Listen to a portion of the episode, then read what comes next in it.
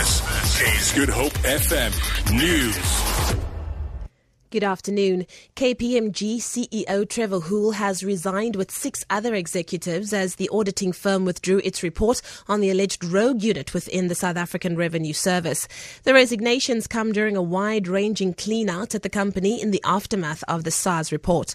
SARS commissioned K P M G to investigate allegations of a rogue unit allegedly set up when Pravin Gordhan was Commissioner of the Revenue Service. K P M G has today admitted it was wrong on the Gordhan rogue unit report.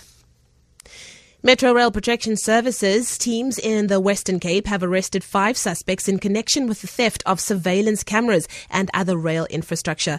Spokesperson Rihanna Scott says Metrorail is offering a reward of up to twenty thousand rand for information leading to the arrest and conviction of suspects.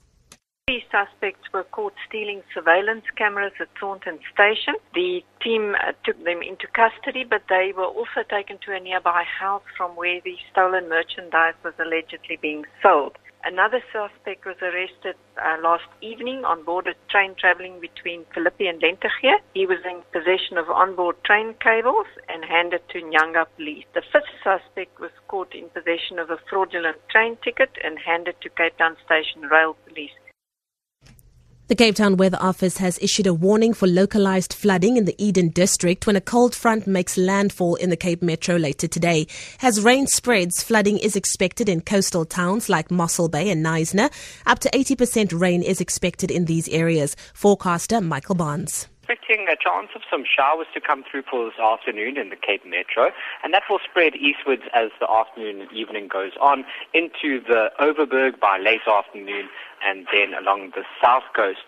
Then for tomorrow, expecting those showers along the south coast and adjacent interior to continue. Some good rainfall amounts, probably about thirty mils on average along that south coast, and in those mountains areas could be a little bit more than that. And then finally, British officials say eighteen people have been taken to hospital after a blast on a tube train in southwest London that police have declared a terrorist incident. The B B C reports that none are in a serious condition.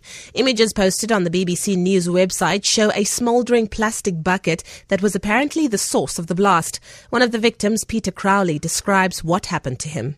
I was on my phone with my face um, to the side of what I believe where the explosion took place. I've heard a large bang from the doors on the other side of the tr- tube train.